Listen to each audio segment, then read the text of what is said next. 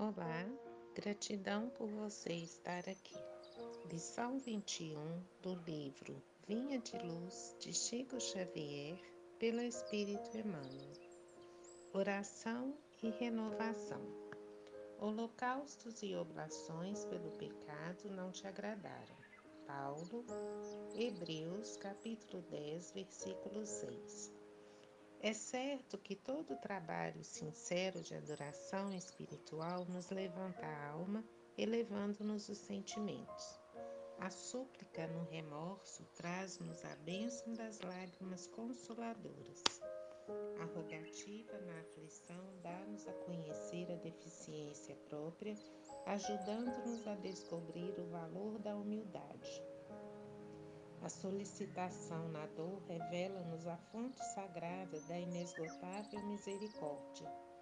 A oração refrigera, alivia, exalta, esclarece, eleva, mas, sobretudo, afeiçoa o coração ao serviço divino.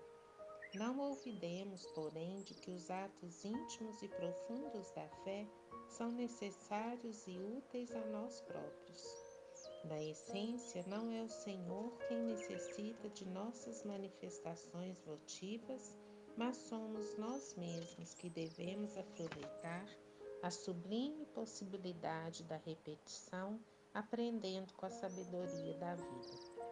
Jesus espera por nossa renovação espiritual acima de tudo.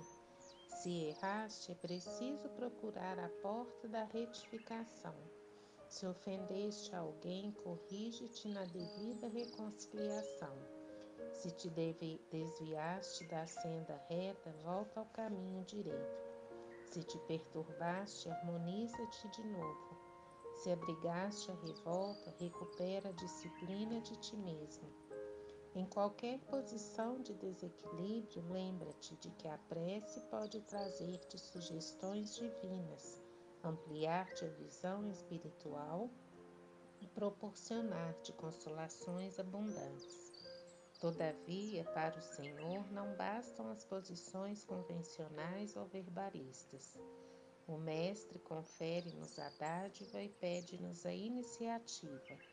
Nos teus dias de luta, portanto, faze os votos e promessas que forem de teu agrado e proveito mas não te esqueças da ação e da renovação aproveitáveis na obra divina do mundo e sumamente agradáveis aos olhos do Senhor.